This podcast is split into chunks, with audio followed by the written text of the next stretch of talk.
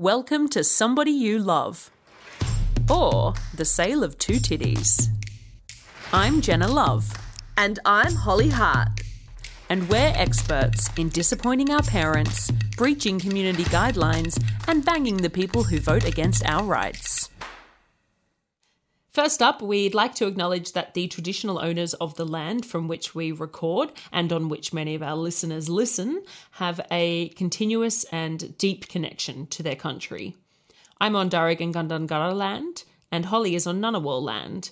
We extend our respects to any elders, past or present, and we recognise the strength, capacity, and resilience of Aboriginal and Torres Strait Islander people across this land.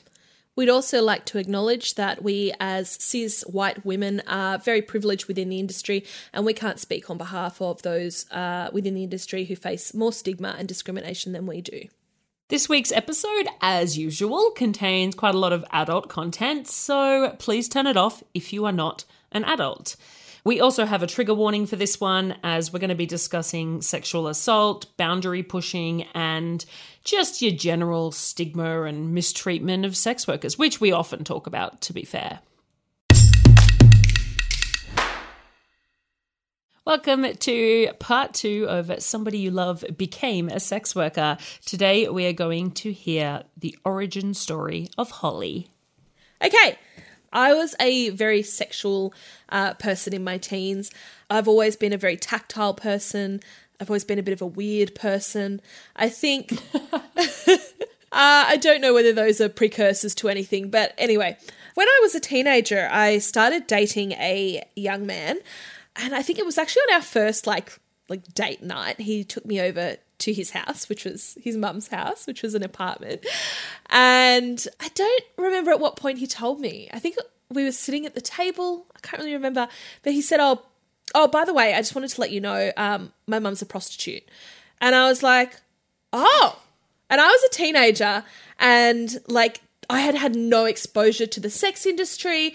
And I think he was sort of preparing me because it might come up in conversation, you know, and it was, he didn't want me to have this awkward moment or anything of, you know, shock. And I was already a super open minded sort of kid. And I was like, yeah, cool. Like, wow, that's awesome. And like, you know, I said, how do you feel about that? You know, and he was like, oh, well, you know, she supports us, you know, her three kids, and she's supported us as a single mother, and she's done a great job.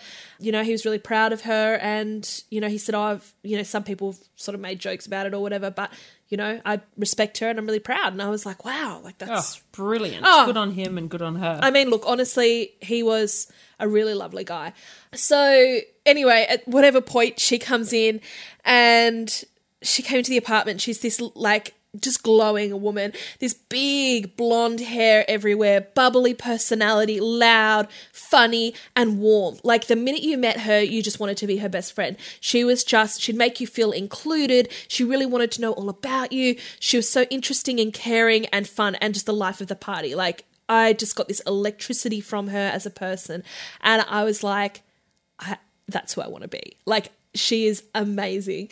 Um, I'm not sure. Look, this is probably controversial, but I don't know if she was working that night. I suspect she maybe was because a few people were turning up and coming in and out the doors, and uh, there was some noises Wow. happening and stuff. Look, it was a there, there's a lot to the story. Um, in that you know we were uh, we were partying, which uh, I think is shorthand for. Uh, getting on some drugs. And uh, you know we were just having a lot of fun. But it was it was that youth thing. We were we were just you know being wild and young. And and she was sort of being wild and young as well. But uh, it was really cool. Good on her. so yeah him and I sort of kept seeing each other for a few months. And look it never turned into anything particularly serious. But we spent you know him and his mother had quite a close relationship and got on really well and she was just I mean, she was so nice to me.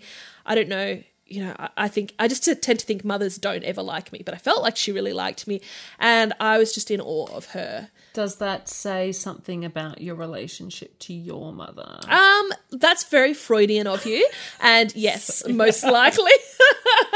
I think I just tend to be. I just, I think I, I don't tend to be someone that's very, I, I think we've had this conversation before. I, I don't think I'm very likable immediately.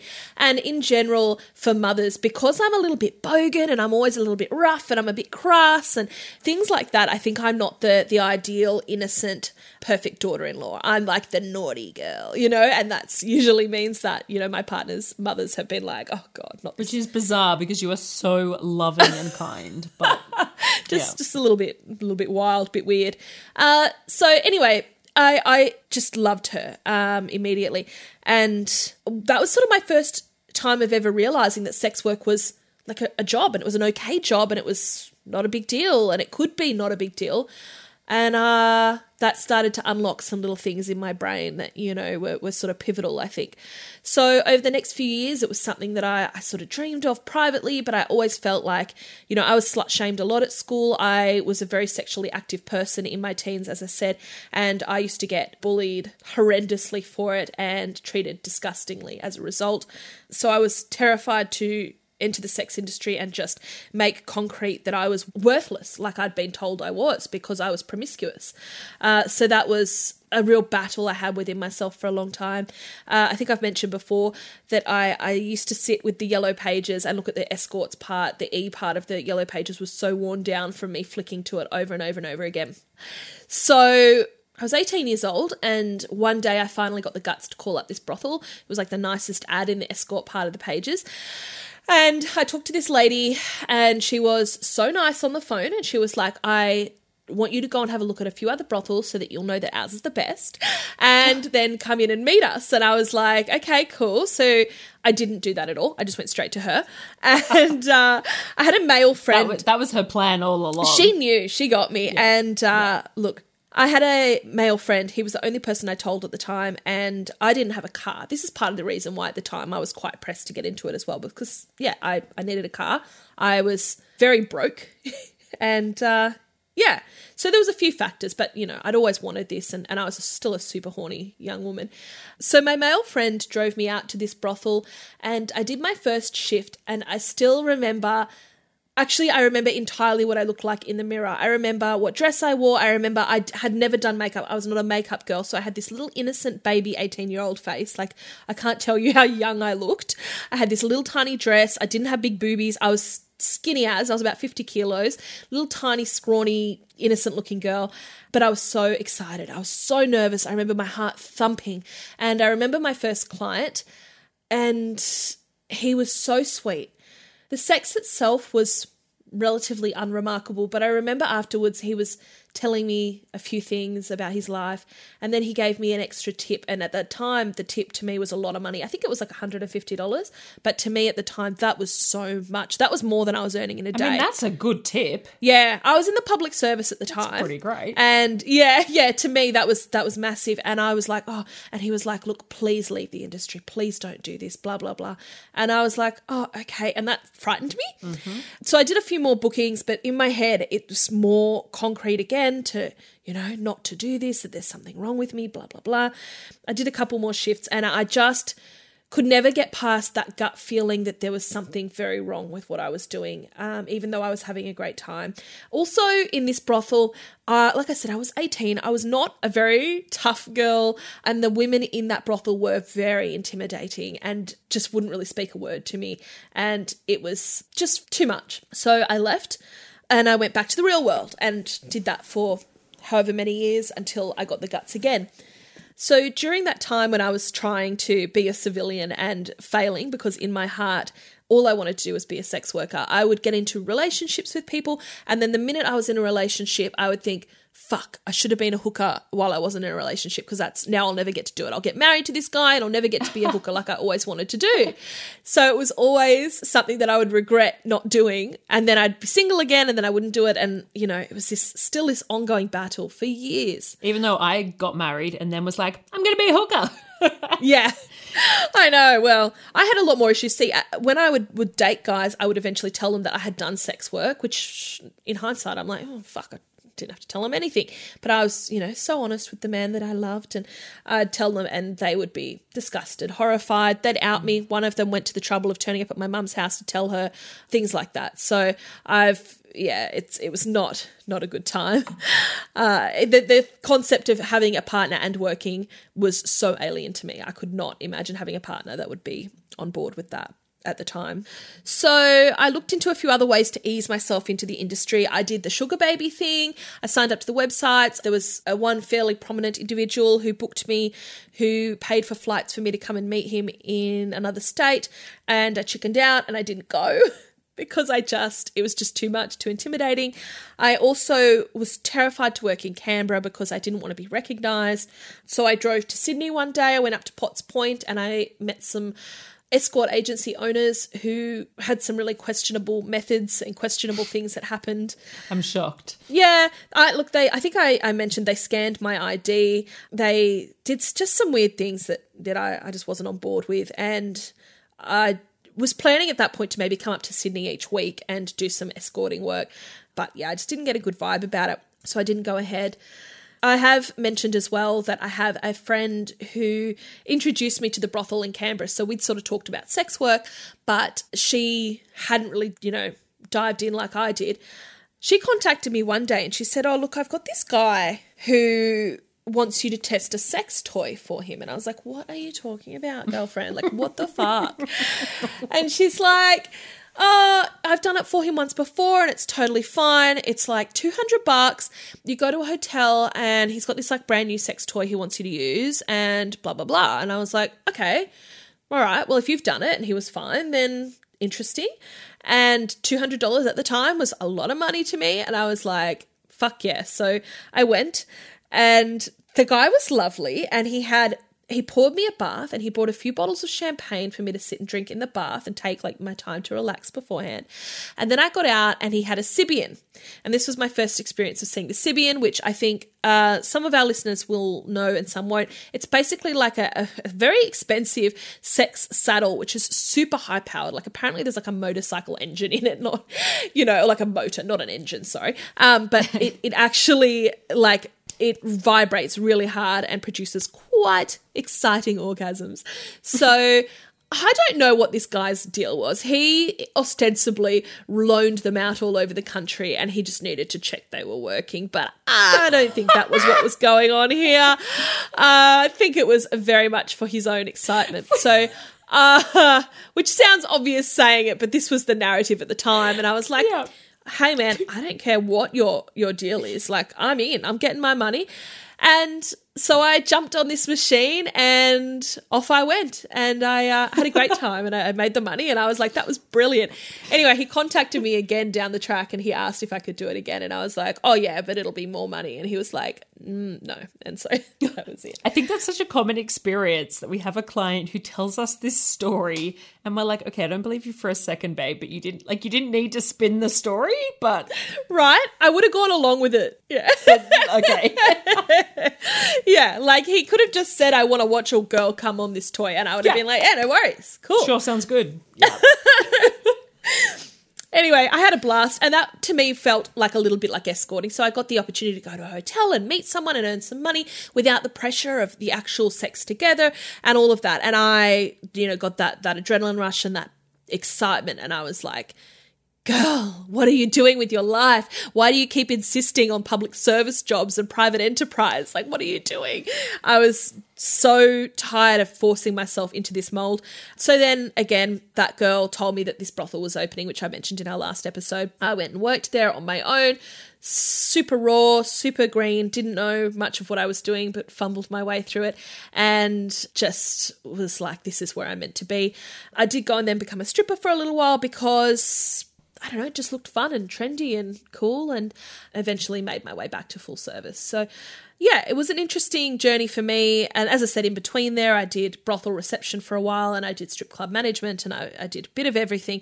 So when I worked at that brothel on my own, uh, they asked what name I wanted. And I'd had a lot of names in the industry at the time. I had been Beck, I had been Nikki, I had been Sky, I'd been so many things. And I decided on Holly because I was in love with Holly Madison from the Playboy Mansion and I decided on heart because I had a broken heart at the time that I went back to the industry. So I oh had a holy goodness. heart. Stop it. Yeah.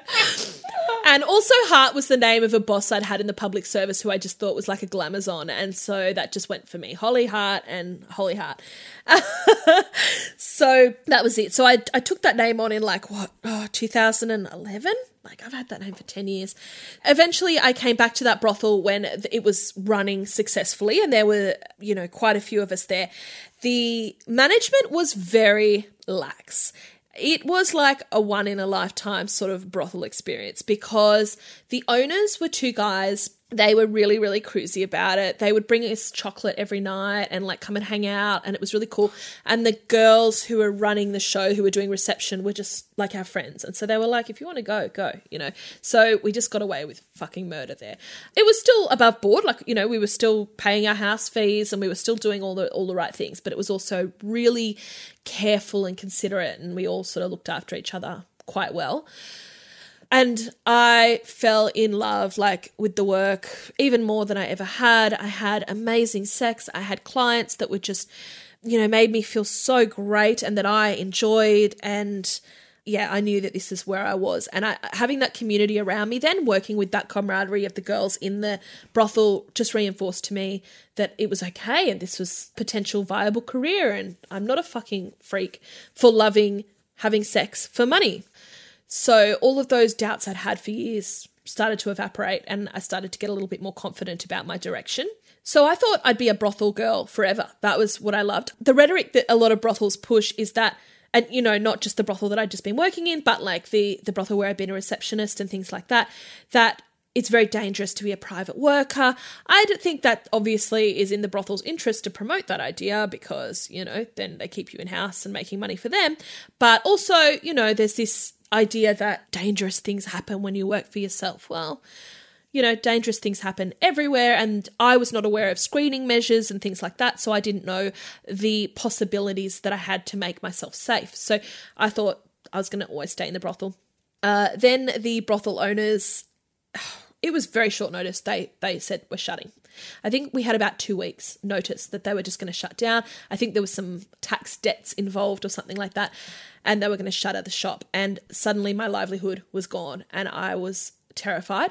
So I asked them how much they'd like to buy the brothel because I thought I want to keep it open and I want I'm happy to to buy this.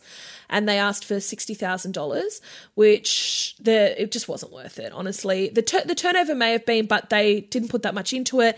Look, there's a lot of reasons why financially it just wasn't. Yeah, and I, I couldn't have come up with 60 i could have come up with certain amount but not $60000 mm. gosh you weeks. could have been a brothel owner what a different journey i really wanted to yeah i really wanted to wow. keep it for us for the girls because we yeah. we loved it there um, but i spoke God, to i can't think of anything worse but good on you for trying to save it. uh, it was really special to us you know. So uh, i spoke to a, another guy who was sort of like a part or a former owner and he said why don't you just go hire an apartment and work? And i was like oh i couldn't do that. Oh no that's too hard. I don't know how to do all that sort of stuff. And i was like gosh i'm just a you know a lowly brothel girl. I don't know what's involved with these real you know escorts. Like that's like too too much for me. And uh yeah the brothel closed and i sort of just didn't have any choices. So Cracker was around at the time, which was $1 per ad. And I booked at the local hotel for $100 a night and put my $1 ad up, and my phone just went crazy. It just didn't stop. I put a poster on the front of the brothel that had closed down with like Holly's phone number or Holly's email. And so a few of my former clients that had turned up and found it closed could contact me. And the way I decided my rate at the time was I advertised as the same rates as the brothel. So you know, obviously the brothel wasn't taking a cut now, but you know, I just started from from charging those rates. Yeah. And it's logical. Yeah. And it was very very busy. And then so I did that for a few months until I got my own little place here and now I work from home. So the only thing I will say about all of that is that I as I said, was not aware of screening processes. I did not have any idea. I wasn't connected to the community. I had one friend who was telling me to get on social media for a while, but I just didn't get organized. So I was just seeing anyone. Anyone could text me and turn up at that hotel door, and I had no idea who was turning up. And that's so dangerous. And in hindsight, oh, I'm like, gosh, that's frightening. But I thought that was just how it was done. I just didn't think there was any other choice. Well, and that I think that our society tells you that that's the way it's done Yeah, know, the yeah. brothels certainly contributed to telling you that, and Yeah. I know that that's how my friends and family, whenever I talk about my work, that's the image that people have, Yeah. and that is part of why people will say that sex work is dangerous. And and Hmm. you know, again, another episode, but I think that a lot of people think that we don't have any, eh, you know, measures in place, and that Yeah. that was one of the reasons why I didn't. I was terrified to leave that forum that I was a part of and Mm. to actually advertise because I was like, but then anyone can contact me. And whereas I had this screening method with the forum, and now I have a lot of other resources, which is wonderful. But I was so scared at first to advertise. I was like, I don't want just anyone to come and see me. The irony being that that meant I was only seeing forum clients, and now, uh, mm, you know, I don't not see forum clients, but I'm certainly more hesitant to do so. Yeah, But, uh, interesting, But that was my it? comfort zone. Yeah, so I, I had no idea about that, you know, option. So unfortunately, I did end up taking a booking from somebody who had targeted me for some time in the brothels and who did end up assaulting me. And I did not take action at the time over that incident because it's that whole thing that I thought I had got myself into a stupid position. I should have done this, I should have done that. And yeah, I really questioned at that point should I leave sex work and, and what, you know, is this not what I should do? And I decided that night I was sitting there and I was like, no, fuck him. Do you know what? That would give him so much satisfaction to know that he drove me out of this industry and that he ruined something I loved. I'm not going to let him have that power over me and I'm going to stick to this and this is going to be what I want it to be. And so I did not let him kill that for me. So I have proceeded to take further action now. But yeah. So now, you know, my, my procedures are much more thorough. I will be checking who I see all the time. Um, and people, you know, question that occasionally. But I think when you think of the risks that we can be exposed to, you realize that telling, you know, your sex worker or providing some information to them to prove who you are is is very minimal compared to the, the risk that, that we can face. So, um, but saying that, out of how many clients I've ever seen, it's a it's a point zero zero zero one percent incident of um of, of shittiness. So mostly it's been wonderful. People have been exceptionally kind, generous, loving. I've made people who I think will be friends for the rest of my life. I've been fulfilled. My sexual urges are satisfied because I mean I have a high sex drive, and yeah, it's I, I now just feel like that dream that I had forever that I kept trying to squish down um, has been fulfilled. And I know that that's a hard thing for people who, who, you know, maybe don't take the sex industry that seriously. You know, it's hard for them to sort of realize that it can be so fulfilling, but it is. And uh, I'm so glad that I continued to push through every doubt that I had. As am I, or I wouldn't know you. Yeah, and then we met happily ever after. It's Yeah. true though, and I think that Yeah. I, I mean, I, I spoke to both Holly and to Mr. Love before we recorded this episode, and said that I was a little bit hesitant about it because um, the story of how I got to where I am now involves some some hardships, and uh, it can be really, really difficult as a sex worker to talk publicly about negative things that have happened to you as a sex worker because you know people people love to tell us that our job is dangerous and that you know harm will come to sex workers. People love pushing that narrative forward. So to sort of admit that you know things haven't been roses the whole time is really hard to do. But at the same time it's important that we that we share that as well as well as the the good stuff. And I, I i mean you know things can happen to you anywhere. And particularly i think when you're a woman or uh, if you're a non-binary or if you're any kind of minority um, you know things can and, and likely will happen. And that's the reality of the world we live in. And let's try to make this a better world. But it is what it is. And and both holly and, and mr love said to me you know i think you need to say this stuff because you know i'm and now listening to your story as well holly i'm just thinking about potentially i mean we don't have the biggest listenership in the world but i just wonder how many sex workers are out there at one of the various points in either one of our journeys. And i hope that they they can listen and and hear that they are normal that there's nothing wrong with enjoying this job mm. and that they can advocate for themselves and that the most important thing is is to make other connections in the industry. Because i think that's what saved both of us right Yeah, I think the connections are incredibly important and I also think recognizing your own agency. I think when you feel like like when you work in a brothel and particularly if you're really broke, you have no savings, you feel like you may not have options, but there are options and there are you know, it's not necessarily about going private, but, you know, there's always another brothel you can try, and there are private options that you can do. And if you're worried about the safety, there are ways, you know, I guess peer orgs are helpful with that sort of thing as well, with helping guide you. Um, you know, you don't have to if you want to be in this industry, you don't have to endure things that you don't want to. There are ways to to turn situations into more desirable ones. Uh, you know, there's always something else. So, yeah, I think the the short way of saying that is basically yeah definitely um, there is more importance in peer orgs and in in your peers i think as much as you can Yeah. reach out to them And uh, peer organisations in Australia are always listed in our show notes. And if you're in another country, I don't know, you can find them, but DM us if you need and we'll help point you in the right direction.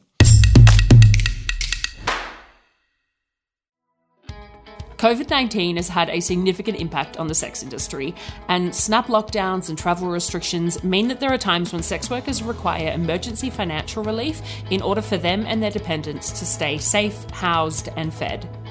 Sex workers don't get sick or holiday pay, and many have no savings to fall back on. The stigma and discrimination that we face means that some have no proof of earnings to access government support, and of course, migrant workers are often forgotten. Scarlet Alliance and their state and territory member organisations joined together to create an ongoing fund that is hosted on the website Chuffed, that's C H U F F E D. Donations are tax deductible. 100% of funds raised go directly to sex workers in need, and most weeks the amount of people applying outweigh the amount of funds raised, and sadly, people have to be turned away. The link to this fund is in our show notes.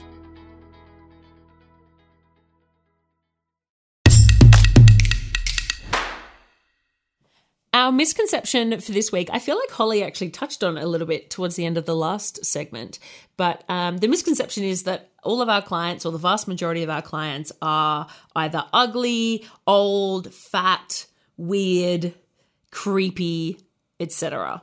And I feel like I hear this a lot. Like it's a very common question when I will tell people that I'm a sex worker. They'll go, Oh, what are your clients like? Or, or aren't your clients really weird? Do you see a lot of creepy people? Do you see a lot of creepy guys? Is usually what they say because the assumption as well is that they're all men, of course. I think another part of that misconception is that there's a lot of guys who think that they're the exception. And it's not in an arrogant way, but they sort of think, oh, you know, I'm a normal guy, but I bet the rest of her clients are weird. And it's like, I've said to a few of my clients, I actually think if you got like my top 20 most regular clients and put them in a room, they would all get on so well. They'd all be best mates because they are so similar in personalities and they're all normal guys. Like they're, I mean, and most people are normal people. Like we're all weird and we're all normal. That's what being a human is. We're all multifaceted. But I think, Absolutely. you know, my clients are a variety of looks and personalities and interests and ages. And all of those things are fine and healthy and normal and attractive in their own ways. And I think they're all wonderful people and they would adore each other. And I think a lot of people would be surprised how.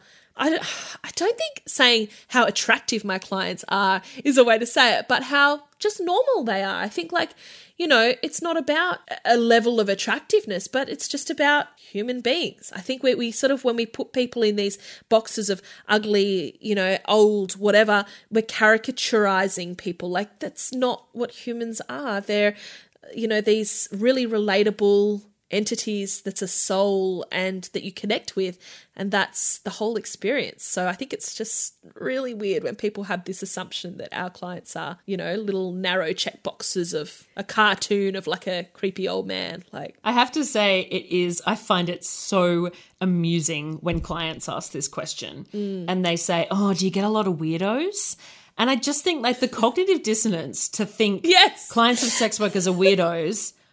I'm a client of a sex worker. Like, But I'm if by weirdo. that logic, you're a weirdo, dude. And I don't think that, but it's like, but that's your logic. So, and as you said, it's not that they think they're hot shit, but Mm. it's like what part of your brain is telling you, oh, I'm I'm different. And we we do. I mean, all of us, I'm sure, have received text messages that are like, I'm not a creep. I'm not like those other guys. And I'm like, what? Who other? Like, what are you talking about? Yeah. because like my clients are awesome like yeah, they're so great. And as you said, like I've always said, I feel like my clients are like a microcosm of society. Like it is mm. just such a mix of people. There are Yeah. people who are who are rich, there are people who are not rich. There are people from all different ethnic backgrounds. There are people in all different lines of work, jobs that I've never even heard about or thought might exist. And that's something that I love about my job is that I get to meet all these people with all these massive different life experiences that I, I, I can't even sort of think of um, and they're just, yeah, they're so varied. I mean, I've dated three of my clients, so obviously I don't find those three people at least unattractive. And and yeah, some clients are young, some are old, some are perhaps conventionally not super attractive, some are conventionally very attractive. And as you said, some of them are weird, just like us. Yeah. Because we're all a bit weird. Yeah. And that's fine. But mo- as yeah, most of them are just normal people. And I oh, and I, I this it frustrates me because I think it really contributes to the stigma around our job that there is also a lot of stigma about seeing a sex worker. And there's so I you so often hear things someone will throw that as an insult like oh well at least I don't have to pay for sex. And that's the other thing. Who says that they have to pay No. for sex I mean that sometimes there are you know we do have some clients who are not able to have sexual contact if they don't pay for it and isn't it amazing that we're able to provide that for them but there are also so many clients who don't necessarily need to pay for it, but they want to pay for it. So good on them. Like it's it's just that simple. For shit people say, I thought that I would pull up an old one Uh, because I thought that was quite relevant to us telling our origin stories. So there's a little bit of setting up here. This is a client who I first started seeing, oh, I don't know, 2014 maybe. And I accepted a phone call from him. Now, I have accepted three phone calls from potential clients in my career. And every single time I've had my boundaries pushed and I've agreed to things I didn't want to do. So I do not answer phone calls anymore. And I've learned that lesson. But from this person, I accepted a phone call and he happened to live near where I was working. I had a job at this particular location every Monday, and he happened to live very close to that location.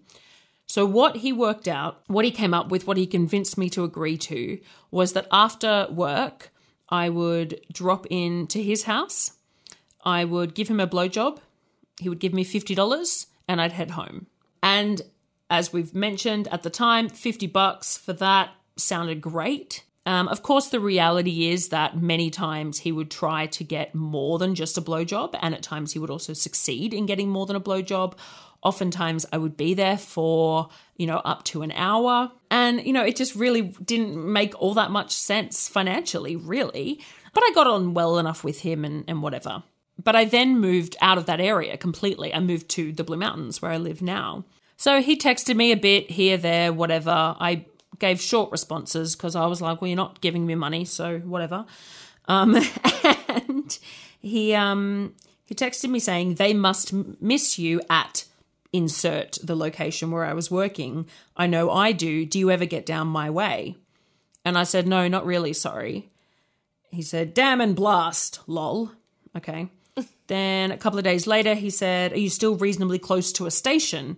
I said, No, I'm not sorry. The closest station is blah, blah, but it's too far to walk. Then two months later, he must have seen that I was doing a Sydney tour.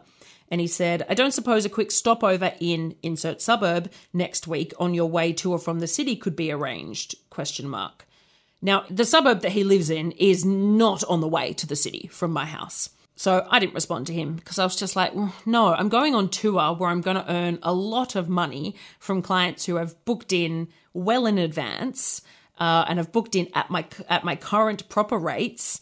And no, I'm not going to go completely out of my way for for someone who kind of pushed me into something I didn't want to do in the first place and then pushed my boundaries repeatedly. The next day, I got everyone's favorite message, two question marks. Mm. I responded, probably not, sorry. He said, once more for old time's sake, as a big favour, pretty please. And I responded, honestly, my minimum outcall fee is $500. It just doesn't make sense for me financially. I'm sorry. Like he was wanting me to do a booking for one tenth of my rate. And I was like, it just does. It doesn't make sense. I can go and earn my rate with somebody else. So why? I'm like that. It just doesn't make any sense. And his response was, "Oh, Jen, I never thought I would hear that from you." Ugh. Uh, so I didn't respond to that. Then a few hours later, I got, You must have crossed over to the dark side, lol. And I responded, What's the dark side? I, kn- I know full well what he's talking about, but I was like, Oh, what's this dark side you're talking about? And he said, Just an expression, not literal. And then a few hours later wrote, Pity nonetheless Oh, and I didn't off. respond to any of those. and this is what I wanted to talk about this. Like, there's nothing wrong with me accepting $50 for a blowjob that was on my way home from work. But I should not have been put in a position where I felt like I had to accept that. And for them for him to then come at me years later when I had established myself and was able to charge a lot higher than that and was was booked out regularly and then to to suggest that oh I never thought I'd hear that from you like what well, you never thought that you would hear that I'm charging appropriately for my time like fuck you Yeah. It's so insulting. it's and to be like, oh, you're one of those girls, you know, who works for a fee. What what an absurd idea. and then anyway, the the only follow up is that a few months after, I got another message. It said, "Hi Jenna, you know quite a few girls that work, don't you? Would any of them benefit from having a room to use on an as needs basis?" And I responded and said, uh, I don't think so. Most workers are pretty particular about only hiring residential spaces from other workers. So he came back and said, Well, you know me, and you know that I am honest and reliable and trustworthy. You have also used the room in the past, so you know that it's clean and tidy. If you can recommend anyone to me or me to anyone, it would be most appreciated. I said, I can keep that in mind, but I also don't know if there would really be a need for a room in that location. Everyone wants to be in the CBD. Because where he lives is not, it's not a big like city area. He responded, only 10 minutes from Parramatta, which Parramatta is a largish city area. His new message, he said, if there is anyone and you can vouch for them, please feel free to give them my number to discuss. I just didn't respond. A few hours later, I got another message from him. Do you remember the room? Oh my god. I said, Yep. He said, Excellent. Do you know of anyone?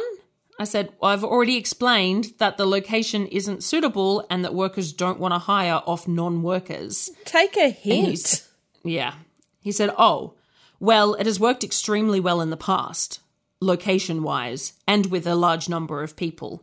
And it's like, well, look, them. mate, if it's worked, yeah, get them. If it's worked really well for you, then contact them because. Uh... And anyway, I just. Uh, that was the first thing that popped into my mind when I was thinking about shit people say and origin stories because, you know, he was upset that I was doing well for myself and that he couldn't get his dick sucked and probably try and get more for $50. And I'm not interested in that. I don't care.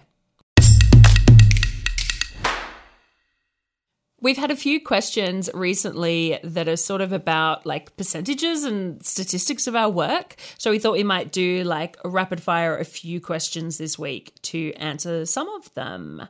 So the first one is what do you think is your ratio of regular clients to one off clients and has that changed over time? Well, Janet, you've got very specific data here. Why don't you start us off? Yeah, this the person asking this question said, "Oh, I'm sorry if it's not an appropriate question. I don't need to know like exact numbers and stuff." And I was like, "Well, let me just pull out my spreadsheet." and, but I think you and I, I know we measure this by a slightly different Yeah. metric. Oh, I was just going to say we're both really spreadsheet people. Like I don't think a lot of people keep this much tracking of their of their booking information. And I thought I was a bit weird for doing it until I saw what you do, and then I was like, wow, okay, this girl is organized. But I love it. We're both about that. You know, it's it's really good. So I can tell you that the percentage of my bookings that were with repeat clients in 2020 was 55%. And in 2021 so far, it's been 64%. So that is just weighing up whether a client was a first time, a new client for me, or whether they are somebody that I had seen before. So it's not, I wouldn't say it's necessarily measuring regulars in that it's being people that have been seeing me for a long time, you know, really regularly, but it's just measuring how many of my bookings are from people that I have seen before, if that makes sense. Yeah. Determining a regular is really hard because is that somebody that sees you every month or is that somebody that you saw once two years ago that's come back? So i tend to base mine a lot on repeating mm. clients as well. Have i seen them before? Basically look generally i only meet one or two new clients a month. That's the maximum. Most of my bookings that i take are repeat business I don't have specific numbers, but I only see one to two new clients a month, basically. Uh, so most of my clients are regulars, and that's yeah how my business runs. I did the measurements, and about about a quarter of my clients, that new clients that I see, come back to see me again. Yeah, I think Holly's percentage of regular versus new clients is higher than mine. And I sus- one theory I have, well, one theory is that I'm terrible at my job, but I don't think that's the case. The other theory is that I tour quite a lot when we don't have COVID restrictions, of course, whereas Holly stays in the same location. Yeah. So I find when I'm touring, when I'm going around the country, I'm opening myself up to more audiences and more new people. And I also find a surge in new people whenever I do different bits of media. So whenever I am interviewed for newspaper articles or do a video for a company or something, I tend to get a bunch of new people that have come because of that. I found last year about 50% of my income was made from my top 10 clients.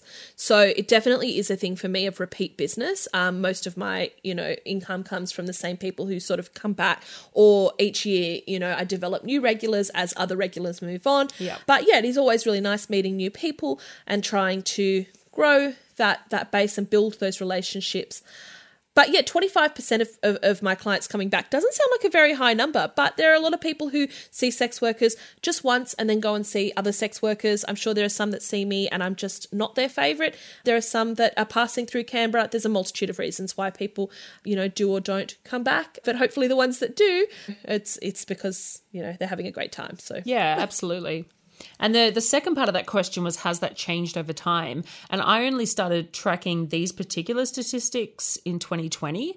So I, I can't tell you with figures, but I don't think it really has. I, I would say that from the very beginning, I've had regulars and new clients. And I mean, if anything, maybe as I said, when my name gets kind of thrown out there into the media, I get occasionally new clients. But generally, I think it's fairly consistent. Not for me. Oh, I think it's changed a lot over the past five years. I used to see, I think, a lot more variety in clients, a lot more new clients, um, particularly when my rates were lower. I think I'd get a lot more you know short bookings and a, a greater number of bookings uh, whereas now my bookings tend to be with the same people longer bookings and and fewer so it's changed a lot but um, for the better because I think those relationships I've had with those clients have really grown, and we do like to spend whole afternoons together, and that's really sweet. Do you know what your busiest day of the week is? Look, I don't have the statistical the data like you do, uh, but just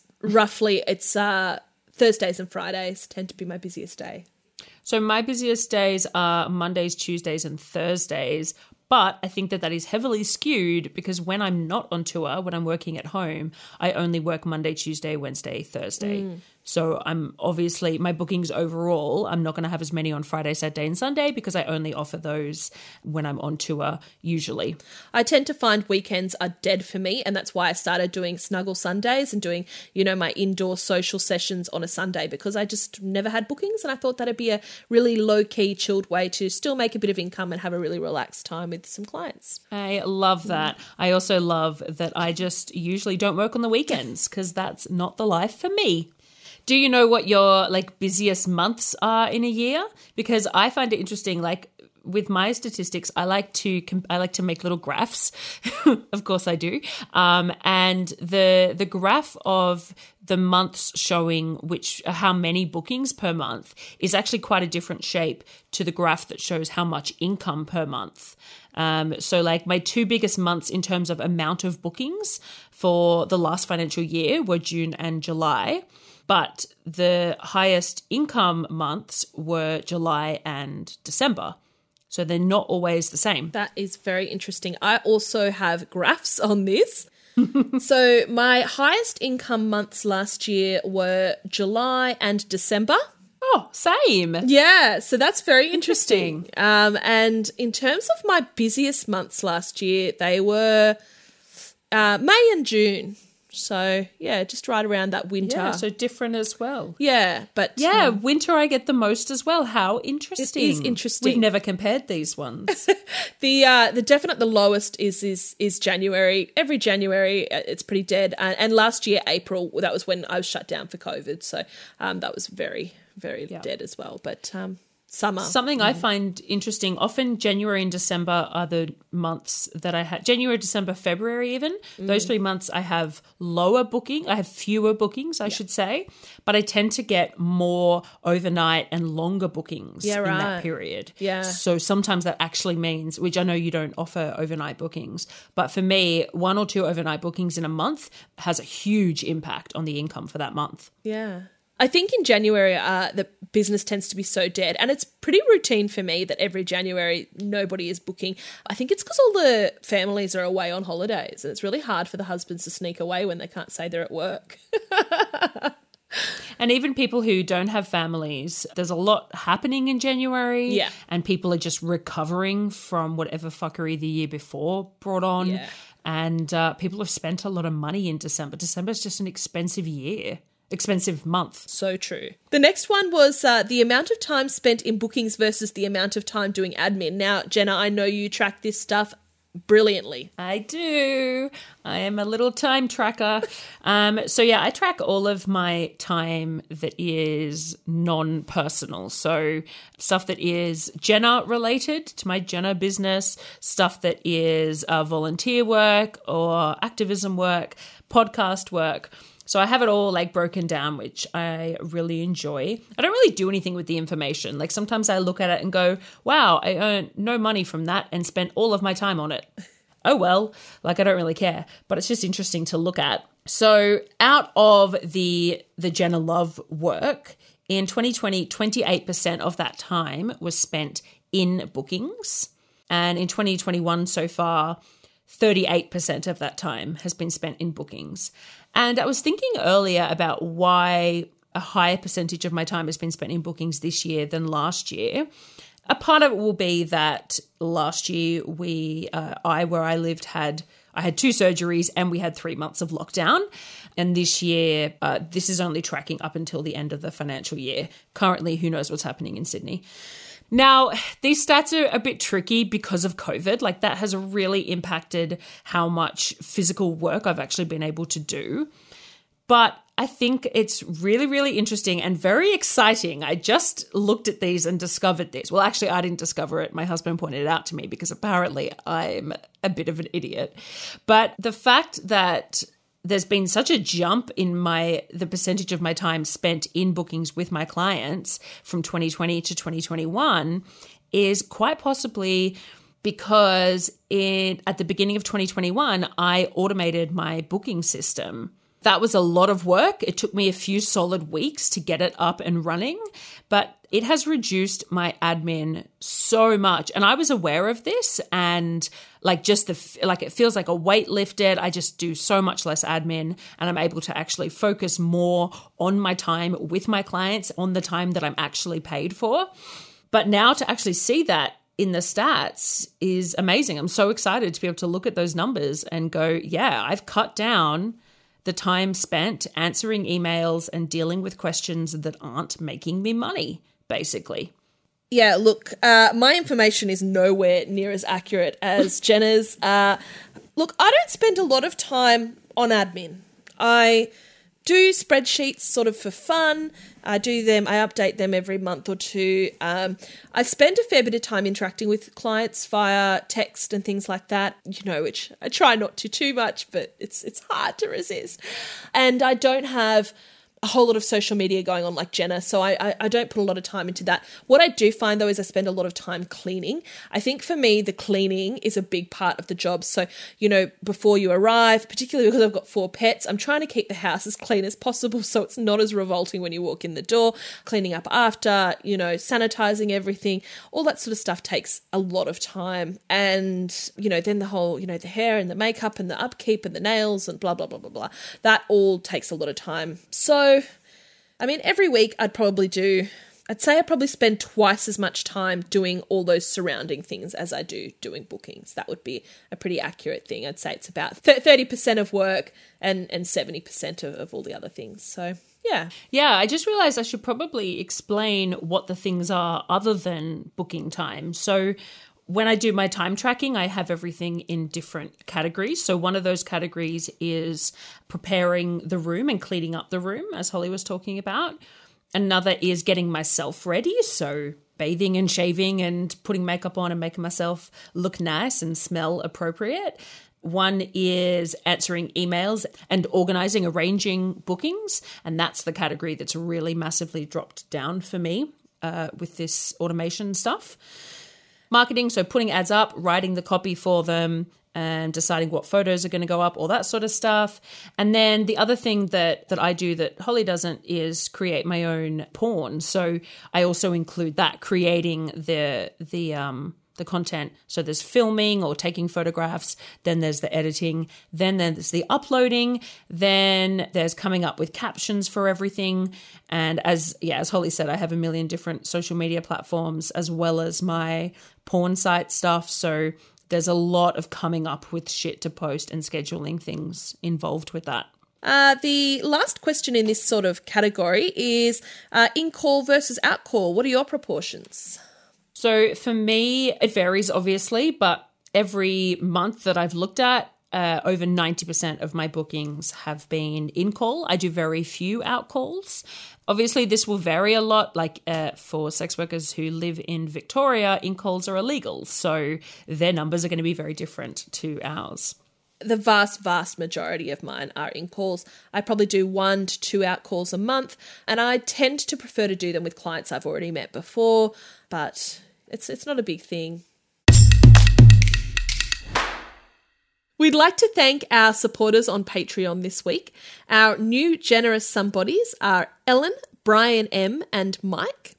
Our very generous somebodies are Lachlan, Timmy, Steve, our footstool, Spaceman Dan, Pete, Adele, the Alice Gray, Big M, Scott C, Sammy Jane, Bart, Barlaman, Randy Wagner, Robbie Hart, Andrew, Andy, Leo, Nani, Theodoric, Natalie, Adam Smith, Mal, Bruce McDermott, Gricey, Pedro, Ben, Dale, John the PM, Mama B, Maddie Andrews, Larry, Celeste, Leslie, Sub London, and Scott Watson. And our extremely generous somebodies are Aaron, Samuel, and Andrew. Thank you so much. You are absolute legends. We can't thank you enough, patrons. Thanks for listening this week to our origin stories and other shenanigans. Uh, we really appreciate you joining us this far. Thank you so much. Bye. Bye. Please look out for us on Twitter, Instagram, Facebook, and Patreon. Our name everywhere is Somebody You Pod, as in podcast. Our Patreon starts at just $3 a month, and you can get all of our episodes ad free and a day early, plus bonus episodes, behind the scenes action, bloopers, and more. Thank you for taking the time to listen to the voices of sex workers. And remember, somebody you love might just be a sex worker. Do you miss the free and affordable ads and social networks without all of the anti sex rhetoric? Assembly 4 is a team of sex workers and technologists from Melbourne, Australia, aiming to bring back free and fair advertising and social spaces to the sex working community. Stepping away from the clunky design of traditional platforms, their two products, Tryst.link and Switter.at, are refreshing and well needed changes in both presentation and mission. And both are free to join and open to all. You can find both of our profiles on Tryst, and I love how it is so clearly designed by sex workers. Yep, and I love how straightforward and easy it is to use and how much they clearly support the sex working community. And also how responsive they are when it comes to feedback and customer service. Check out their website assemblyfour.com four the word, not the number, for more info.